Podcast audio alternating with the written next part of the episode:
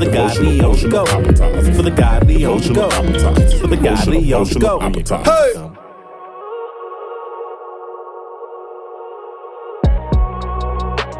What's up, everybody? Welcome to Commuters Communion, your devotional appetizers for the godly on the go.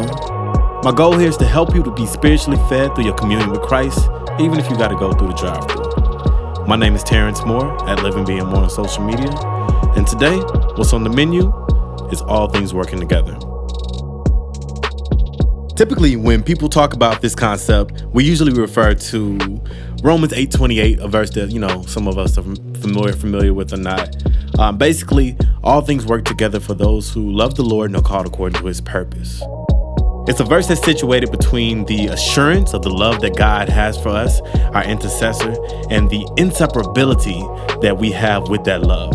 And it's also situated between the encouragement we have in um, this unseen hope. There's the hope of future glory and the assurance of inseparable love, and knowing that in this love and in between time, all things work together. However, I'm gonna take a little different route with this today. I was recently brought to 1 Peter 1, where it talks about a living hope. And it made me think about grief and trials and the host of different difficulties that basically paint the all things portion of what we're looking to be redeemed of and what we're looking to be working for our good one day. What I feel like this passage did to add to that conversation of all things work together is instruct us with the perspective of how to work through the difficulty and how to work through this difficulty while you're in the trials. So that's what we're going to be talking about today. That's what's on the menu. So let's dig in. Let's look at 1 Peter chapter 1 verses 6 through 10. In this you rejoice, though now for a little while, if necessary, you've been grieved by various trials, so that the tested genuineness of your faith, more precious than gold that perishes, though it is tested by fire, may be found to result in praise and glory and honor at the revelation of Jesus Christ. Though you have not seen him, you love him. Though you do not now see him, you believe in him and rejoice with joy that is inexpressible and filled with glory, obtaining the outcome of your faith, the salvation of your souls. My main point from this passage is going to be this. In knowing that all things work together, there's joy to be found in the fact that the things that grieve us now will one day result in praise.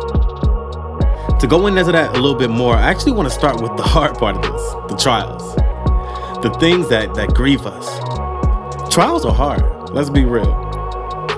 I think we have a tendency to try to minimize the difficulty of these things, but I think it's best if we actually acknowledge and confess that trials are hard. The trials that we face as Christians that are both internal or external. It can be internal, something as a sin or something uh, that you haven't been able to really break or get over, something internal like that. Or it can be external, a circumstance, an obstacle, something that just seems to be weighing down on you. And these trials can be so difficult that they can grieve you. That's something that really sticks out to me here the difference between grief and strain. If I'm in the gym and I'm trying to lift up a weight, that can be straining. It takes some energy, it takes a little bit of effort. But grief is different. Grief has a sort of weight and a bearing on your soul. It has a sort of weight and oppression upon your spirit. It has a certain toil that it has on you emotionally. And that's the word that he chooses to use here. That when you have been grieved uh, by various trials, and I think it's okay for us to admit that. We shouldn't have to be embarrassed or shamed because of that. Contrastly, my first point in talking about how um, there's joy to be found in the fact that the things that grieve us now will one day result in praise. My first point is that trials are for Christians. When you become a Christian, your DNA changes to where you're genetically engineered to handle trials differently.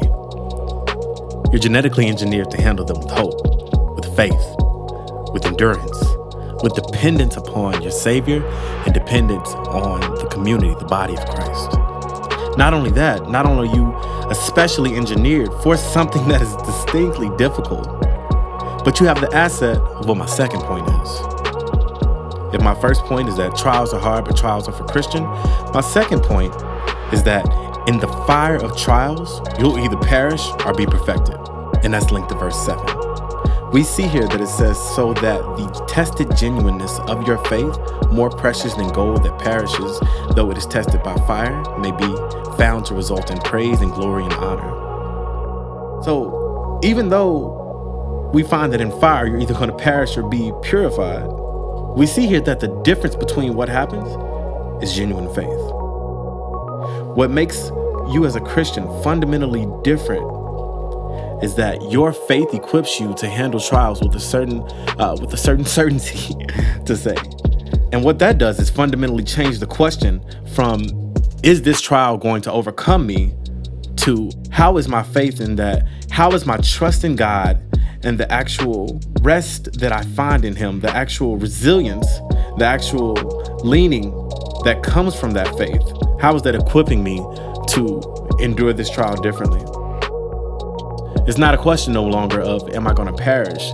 But how is the purification that is going to come from this fire going to change me? And so the second point again, in the fire of trials, you will either perish or be purified, and the difference is genuine faith. We find it in verse 7.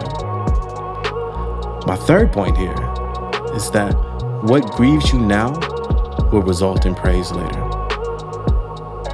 Again, we see that in verse 7. And what I want to talk about here is that and how the Lord will reveal himself in your trials, the result will be so that you will somehow come to praise, come to glory, and come to honor.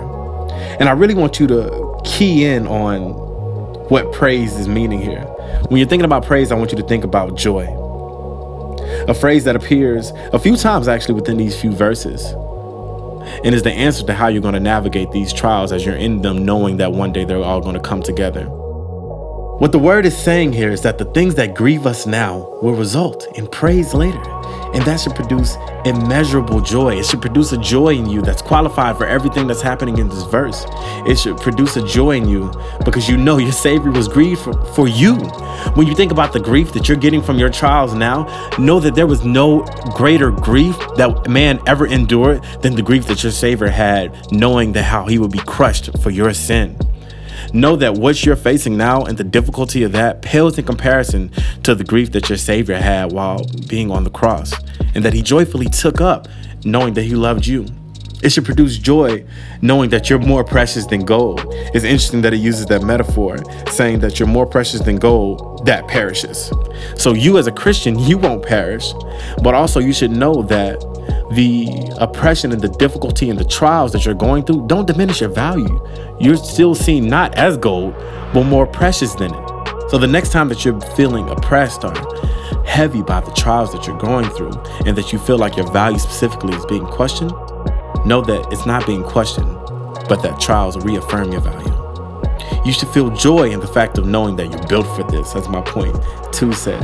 And you should feel joy knowing that you can rejoice in trials that you can't see breakthrough and hope in, but in the same way that you can love a God that you can't see, in the same way that you can trust and rejoice in a salvation through a God that you can't see, that's the same blueprint you're to have for this. That's the same joy that you're going to be able to have knowing that all things are going to work together. And that's the blueprint. That's how you produce joy amidst trials, knowing that one day it'll result in praise. So let's recap these points. Number one, trials are hard, but trials are for Christians. Number two, in the face of trials, you will either perish or be purified, and the difference of that is going to be in genuine faith. And number three, what grieves you now will result in praise later, and that's additional reason for immeasurable joy. So, those are our three points, and as you know, every episode I want to leave you with to go plate for you. So today, it's just one thought. Am I facing my trials with the integrity of the knowledge that this will result in a purified me and a glorified God?